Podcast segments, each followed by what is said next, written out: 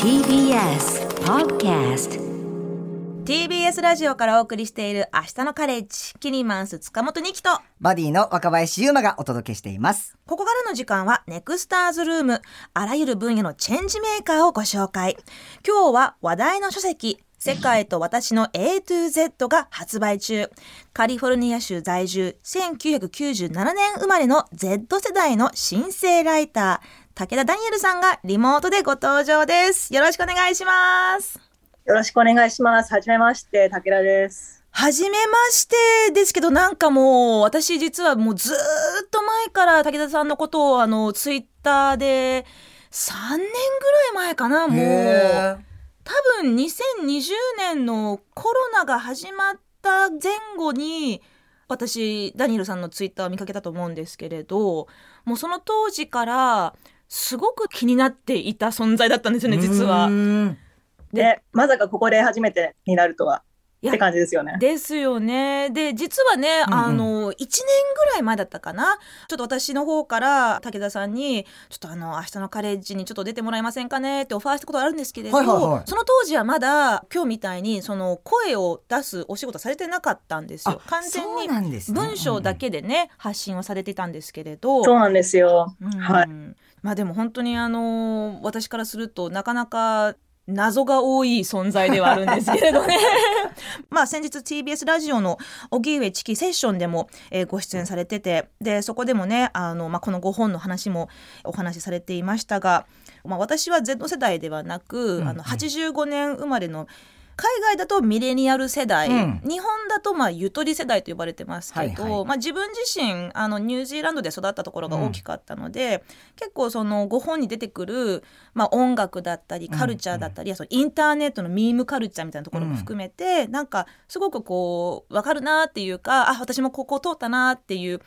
共感できるところもあったんですけど、うん。ゆまさんはあのダニエルさんのご本を読んで、はい。どんな感覚で読まれてましたか？あそうですね。僕もあの1991年なので、ニキさんと同じ、まあ、海外でいうとミレニアル世代なんですけれどもでもやっぱり僕が学生の時代ってまだインターネットとかはそんなに普及していないというかうん。普及してても僕らの手元にはそんなになんか届いていないっていう感じだったので、まあ、音楽とか、まあ、そういったところはえー、こんなのがあったんだっていうのをまあ初めて知ったっていう感覚もあるんですけどでもその Z 世代の価値観みたいなのをあの拝読してて僕もめちゃくちゃ共感するところもありましたし、ああなるほどなこういう考え方もあるんだって勉強になるとこと本当両方なんか相まってすごい面白かったですね、うん。一気見しちゃいました、本当に。はい、武田さん今回の5本の日本での反響についてどう感じていますか？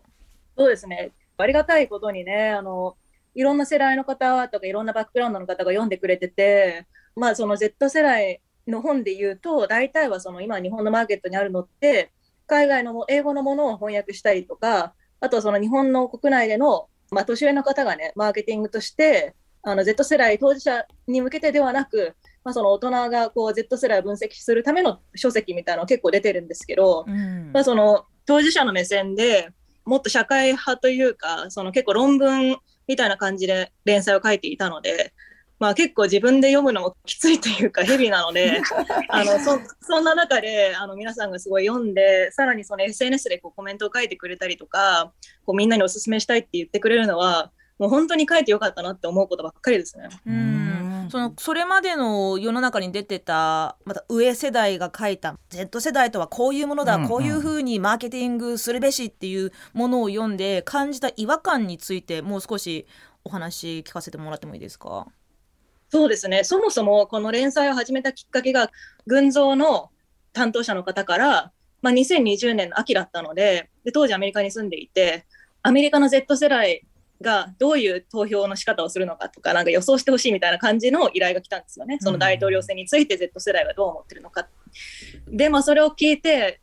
ちょっとこれはまた一括りにしようとしてる依頼来たなと思って、うん。そこで、逆にそうやって Z 世代を一括りにしてなんかこう意見を聞きたがるのをなんかやめてくれませんかっていう記事を書かせてくれませんかって言ったらあの OK 出してくれてドストレートな反論しますね。それがすごい尖ってたんですよねその時。でそれが最初の群像レビューになってそれが今の単行本の初めにっていう部分になってるんですよ。ううんん、ダニエルさんはあの現在はアメリカのカリフォルニア州にお住まいで、まあ、こうやって日本語で日本に向けて発信をされることがとても多いと思うんですけれどダニエルさんご自身は日本で暮らした生活したことはあるんでしょうか？そうですね、まあ、今ちょうど、まあ、人生の3分の1ぐらい日本で過ごしてるみたいな感じですかね。その日本に住んでる時は、まあ、アメリカで夏休み冬休み来るとか、まあ、アメリカにいる時は日本に行くみたいな感じだったので。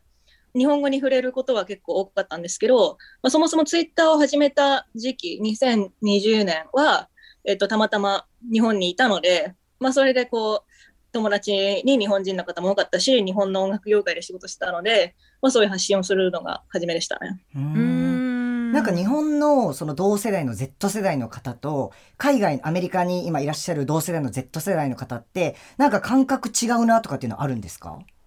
まあ、もちろんそのアメリカの方が、まあ、住んでる地域にもよりますけど、まあ、自分が住んでいるところはすごく人種も、まあ、ジェンダーセクシャリティもすごく自由で、まあ、多様ものすごく多様なので。なんかこれが当たり前みたいなのが全然なくて、あのすごいカオスである一方で、まあ、日本はあの民族的にも、まあ、大体みんな一緒がいいみたいな、うん、教育の仕方とかから見てもそうなのででもやっぱり共通してるのといえばまあ、みんなその若い時にティーンの時代だったりとか大学生の時にコロナを経験していたりとか、うん、まあ、その社会が成り行きが不安ですよね今後が、うん、あの経済的にも環境問題も不安である中で、まあ、おのおの多かれ少なかれ、うん、あの不安を抱えているなっていうのは共通してると思います。なるほど、ありがとうございます。私あの武田さんのご本を読みながらそのまあ、ご自身がまんま Z 世代っていう、うん、まあ、当事者であると同時にすごくこう当事者性とその客観性をすごくバランスよく持ち合わせて書かれてるんだなって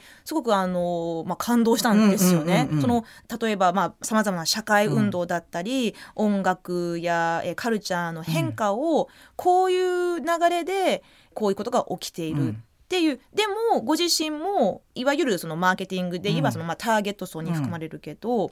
そこのこう分析力についてどうやって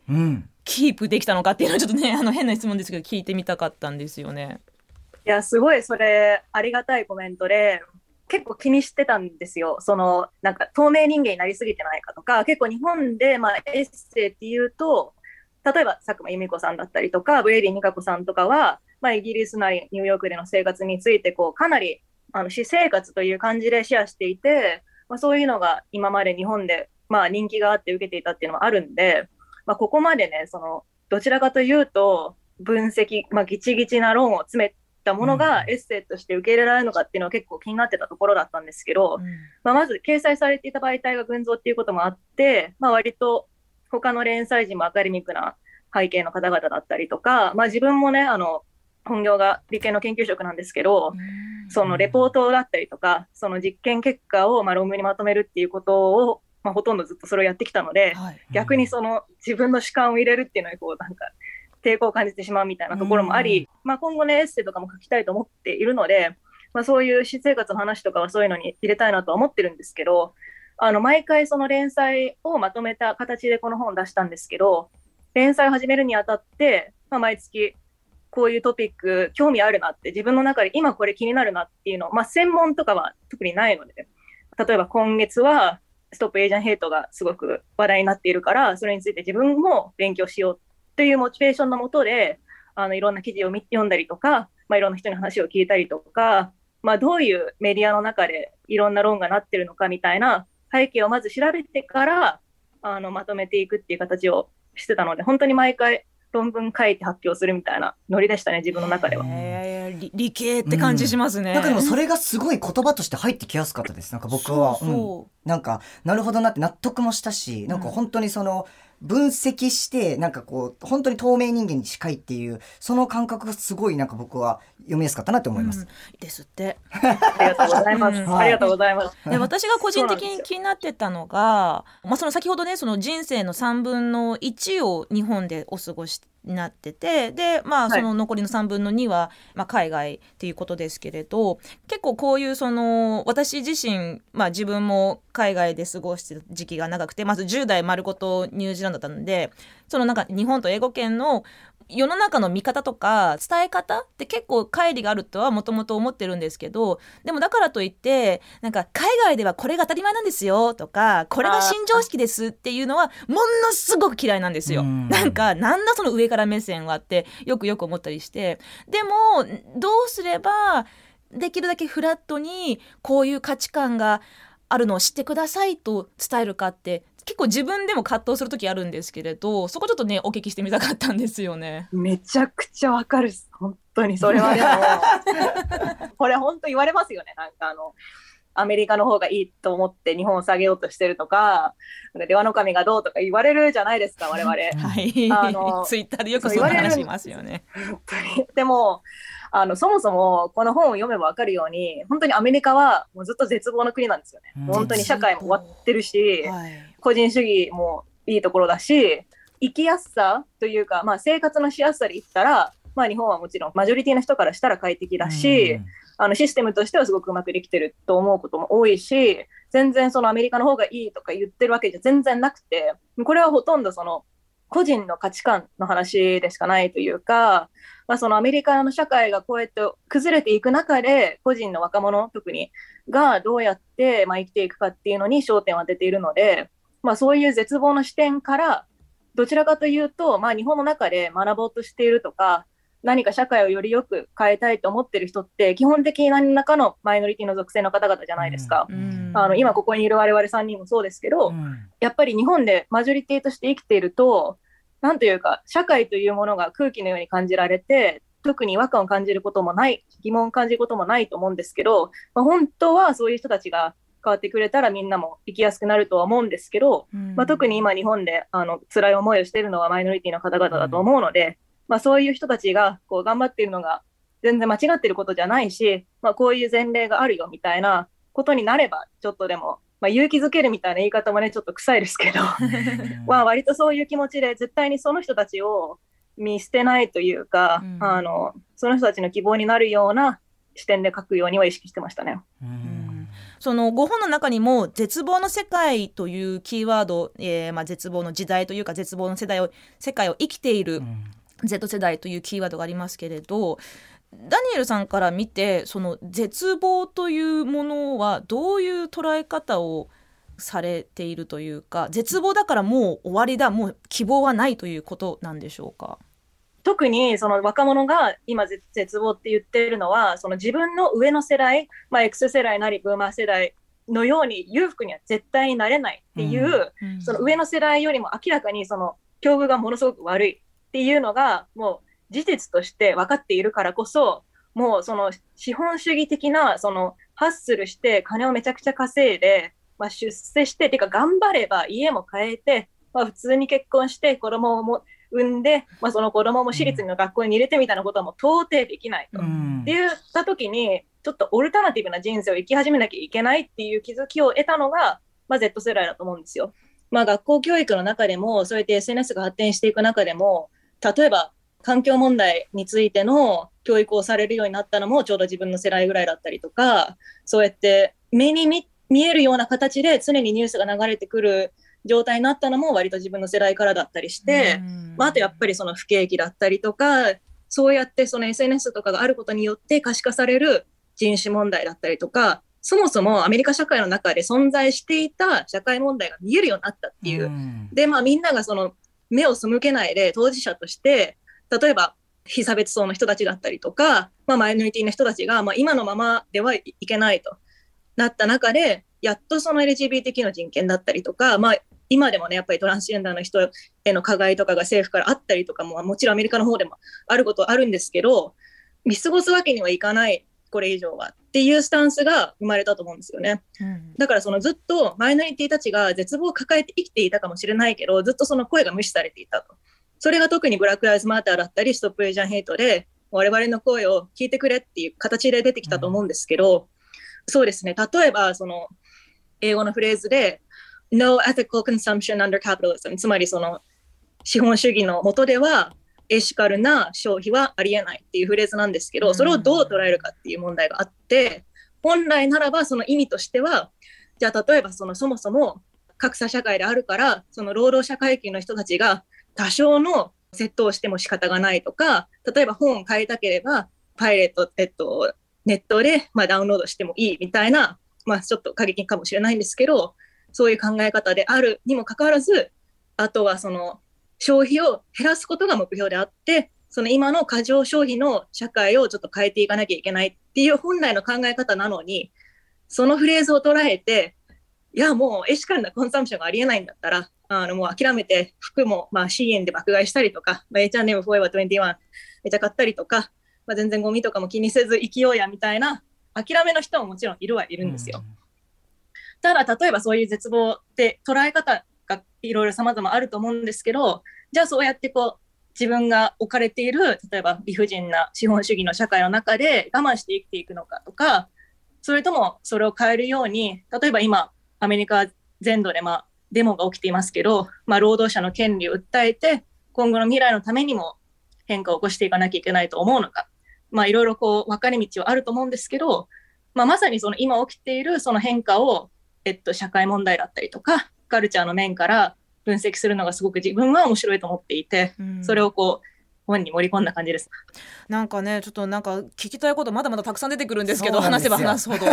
ゆうまさんからもちょっと聞きたいことがあったんですよねそうなんですよ。そう一個なんかいろいろなんかまあ世の中がまあ不安定な時代の中でまあ自分を安定させるためにまああのセルフケアセルフラブの時代だみたいなことをあのご著書の一番最初にあの書かれてたと思うんですけどなんかそれって僕も日本で生きててすごい大事だなって感じててなぜかというとさっきもおっしゃってくださってたんですけど日本だとやっぱりマイノリティがまだまだ生きづらい世の中だったりとかもして声を上げていくことっていうことももちろん大事なんですけどそれってすごくまあエネルギー使うじゃないですか。ですごく疲れてしまったりとかっていう自分のメンタルが崩壊してしまうっていうこともやっぱりあってでそうなって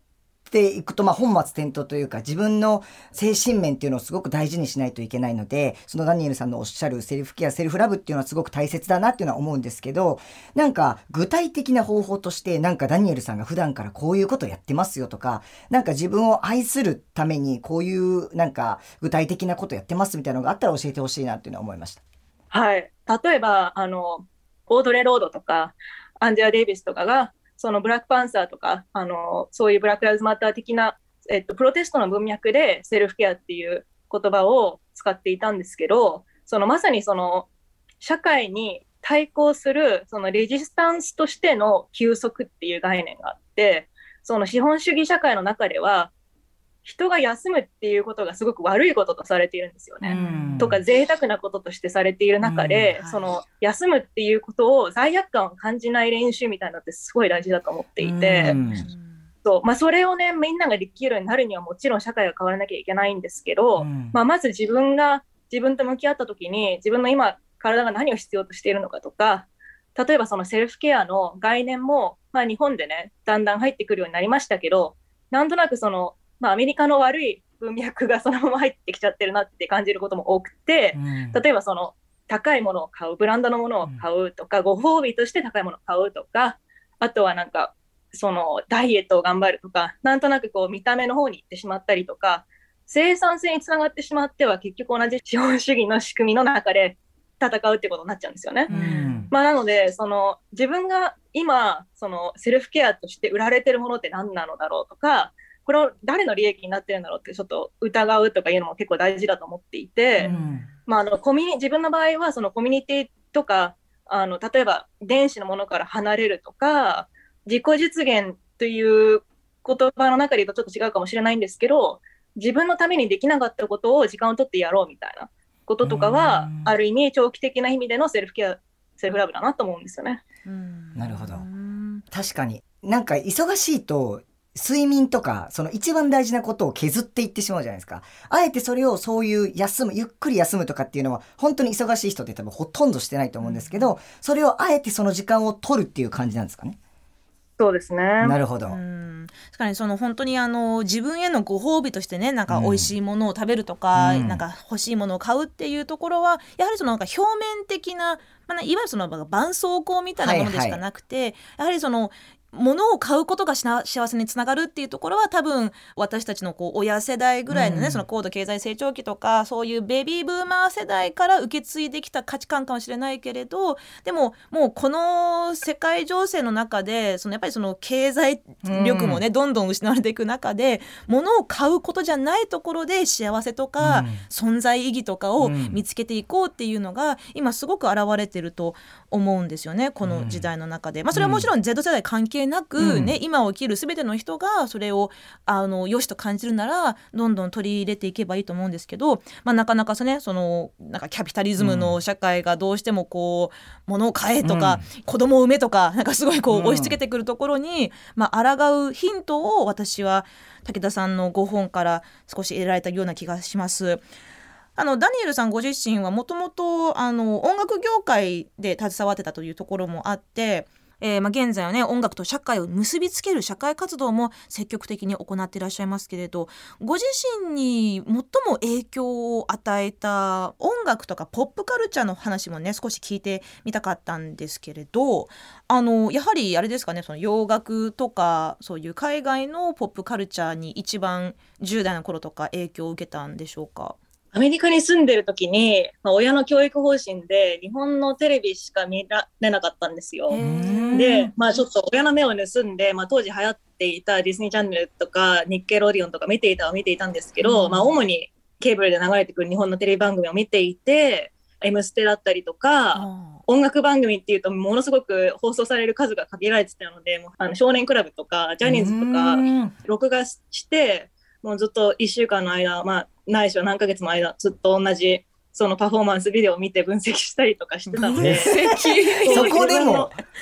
そうなんですよ。なので、本当に自分のルーツはめちゃくちゃ J-POP ですね。最初に、人生で最初に買った CD は生き物係のアルバムでしたね。そうなんですね。あ、ちょっと意外。えめちゃくちゃ意外でした、うんでも住んでいたのはアメリカででもそうです。お家ではもうその日本の j p o p カルチャーとか日本のテレビをものすごく消費してたそうです。で家の外ではアメリカとかの音楽とかカルチャーも受けてたそうですね。で、やっぱり、特にアメリカの場合はね、ポップカルチャーについて知らないとやっていけないんですよね、学校社会の中で。うんまあ、はぶられちゃうんですか、ね、だからその当時は、でまあ、今みたいにこう多様に接種できるっていう状況でもなかったので、まあ、みんなその最新のケイティ・ペリーとか最新のレディー・ガガ化粧が知らないと、まあ、ダサいみたいな感じもあったりとかして、うん。まあ、そういうその情報摂取のもうそれこそ分析みたいな気持ちで YouTube とか見てましたね。うん。やっぱそこでも分析なんだね。ねすごい。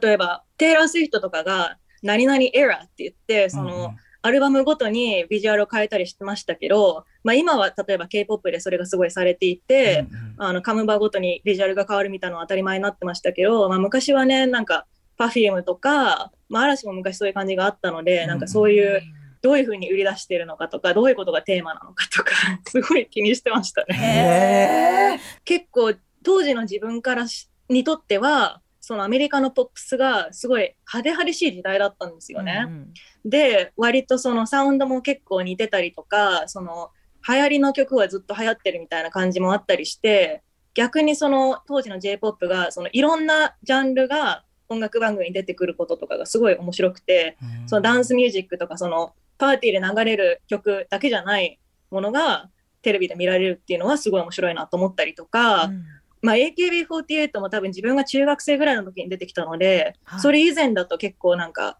シンガーベースだったんでバンドとか。ジャニーズとかは結構興味深い目で見てました。へー。あのーお時間が迫っていますので本当にねあのー名残惜しいですけれど、うん。今日は、えー私がもうずっと前からお会いしたいと思っていた武田ダニエルさんとお話ができてとても嬉しかったです。こちらこそすごい楽しかったです。話聞いてもらえてありがとうございます。はい僕も本当にすごい参考になりましたありがとうございましたはい。えーここまでは話題の著書「世界と私の A to Z」が絶賛発売中カリフォルニア州在住 Z 世代の新生ライター武田ダニエルさんでしたどうもありがとうございましたありがとうございましありがとうございたました。明日のカレッジは TBS ラジオから平日22時から放送中。月曜から木曜は私キニマンス塚本二希が、金曜日はライターの武田砂鉄さんが担当しています。ぜひお聴きください。